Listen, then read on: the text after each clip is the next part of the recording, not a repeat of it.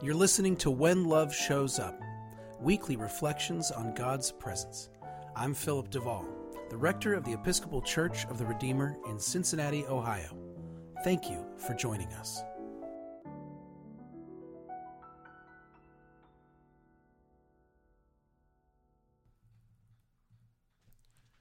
I was at a wedding once, back in my mid 20s, where both the bride and the groom had lost a parent. Both their fathers had died. I remember this for two reasons. First, because my own father was in the middle of a battle with cancer, so this hit home. But the second reason sticks with me more. I remember how surprised I was at the time that they kept mentioning the deceased during both the wedding and the reception. It was intentional. It was incorporated into the liturgy, into the planning of the events. It was not a side note or an embarrassment or a faux pas. The dead were among us. And the grief in the midst of this joyful event was clear and acknowledged. And it made me very uncomfortable. I feel bad now even saying that, but it's the truth. I remember thinking to myself, why do they keep mentioning the sad thing in the midst of this happy occasion? It was my first Jewish wedding, and I, a young Gentile, wondered to myself if maybe this was something Jews did that Christians didn't. I wasn't sure which things at a wedding were different because of our religious or cultural variants, and which were simply different because, well, people tend to do what they want at their own wedding. To this day, I do not know the answer, and I'm okay not knowing. And here's why. Since that day, I've become a priest, and I've been involved in and overseen dozens of weddings. And now I know why my friends made room for sadness. Now I know why, in the midst of this celebration of life, they loved the dead. They did so out of wisdom. Because there is no happiness in this life that exists unencumbered by grief we do not get to feel only one simple thing at a time. We are alive, which means our hearts are full of many things at once. Weddings are endlessly fascinating. They carry with them immense baggage, not just the hope of perfection, but the expectation of it. Unmitigated joy is assumed as the default feeling at a wedding. Even though no such thing has ever happened, we have never in our adult lives felt uncomplicated happiness. And yet we saddle weddings with this burden. I had a mentor uh, who would say that as a pastor, funerals were easier than weddings. He said that at funerals, people were allowed to feel anything, were allowed to have complicated, strange, hard, sad feelings. We're allowed to laugh and cry and love and mourn and grieve and hope all at once. And I remember him saying at a funeral, there is usually a coffin or an urn or a picture where we can focus all the complexity of our emotions in that moment. But, he said, at a wedding, everyone was supposed to only be happy. Never mind if they'd recently been divorced or widowed, if they'd loved and lost, or if they'd wanted to be married but weren't. Never, never mind if they couldn't find clothes that fit, or if they weren't sure what they thought about the institution of marriage, or if they were uncomfortable in this church. Pure happiness is what they should feel and they should focus that perfect happiness on that perfect couple in their perfect outfits up there at that altar. Those two people who had been told since they were children that this would be the happiest day of their lives. I'll take the funeral, he'd conclude, where at least people are allowed to be a mess.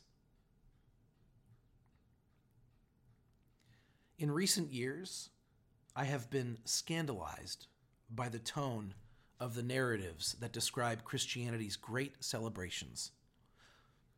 I'm talking, of course, about Christmas and Easter and the stories that are told about them in our Bible. Christmas is about the incarnation, the joining of God and humanity forever in the person of Jesus, of the birth of hope and the promise of reconciliation. Its beauty and joy is clear to us, as it should be. Likewise, Easter is the story of love's great victory, the resurrection of Jesus, proving that God's love is stronger even than death and that we are destined for an endlessly beautiful life, eternally connected to God and one another. There is no greater cause for joy than these two magnificent events. They are beautiful and perfect. The Bible portrays them as beautiful and perfect. And the people who experience the first Christmas and Easter are shown as filled with fear and uncertainty, desperation and discomfort, joy and sorrow. Mary and Joseph, the disciples and friends, all those affected by Jesus they know excitement and hope. They also know trauma and terror. These things are not neatly compartmentalized. They are all piled together in the humanity of those who love Jesus, who love life, who experience the beauty and perfection of God's presence. This Easter, at Redeemer was magnificent. You had to scoop me up off the floor at the end of the day. I was so overwhelmed by the joy of our church community celebrating its first resurrection day in the sanctuary in three years. It was perfect and beautiful. And my feelings were so complicated, I could hardly stand them. How great it was to see so many of you in one place, to sing with you, and smile, and laugh, and clap, and pray with you. So many new faces, and so many people who had returned to their beloved building for the first time since 2020. And at the same time, I knew who wasn't there. I remembered the people who had died during the pandemic and weren't sitting in their pew for this particular reunion. I thought of those who still were not ready to be back in the space with us out of caution for their health and safety. I thought of those who decided we weren't the right church for them anymore. Those who aren't sure what part church is meant to play in their lives moving forward those who are still very much sorting through what they believe and where to believe it. To be clear, I, I was not mad or resentful. I was every feeling, every feeling, all at once, including grateful, deeply and endlessly grateful to God, to the staff and leadership of the Church of the Redeemer, and to every single person in my heart and mind and vision that perfect, beautiful day. But I want you to know that at first, I felt guilty about having complicated feelings. I wanted only to feel unmitigated happiness on this most joyous of days, this day of love's victory. How dare I feel anything but happy?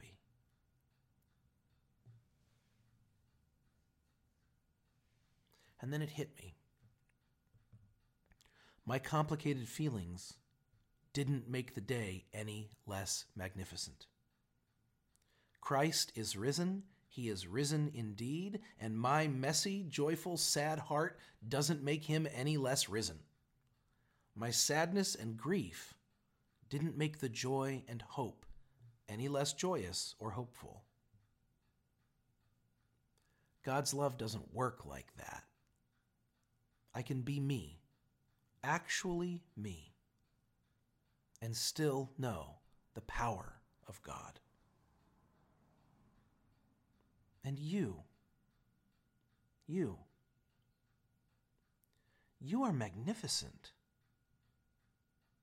You are magnificent. Not despite your complicated feelings and messy life, but in the midst of it.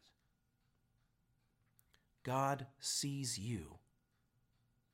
God knows you and loves you. You are magnificent even when your happiness is mingled with grief and you don't know how to feel. Christmas and Easter are both still true. You are loved even when you are complicated. Actually, you will never not be complicated. And you will never not be loved. Thank God. This has been When Love Shows Up, a podcast of the Episcopal Church of the Redeemer. From Cincinnati, Ohio, the Queen of the Midwest, the crown jewel of the Buckeye State, this is Philip Duvall. Remember, you are blessed and you are a blessing. Thank you for listening.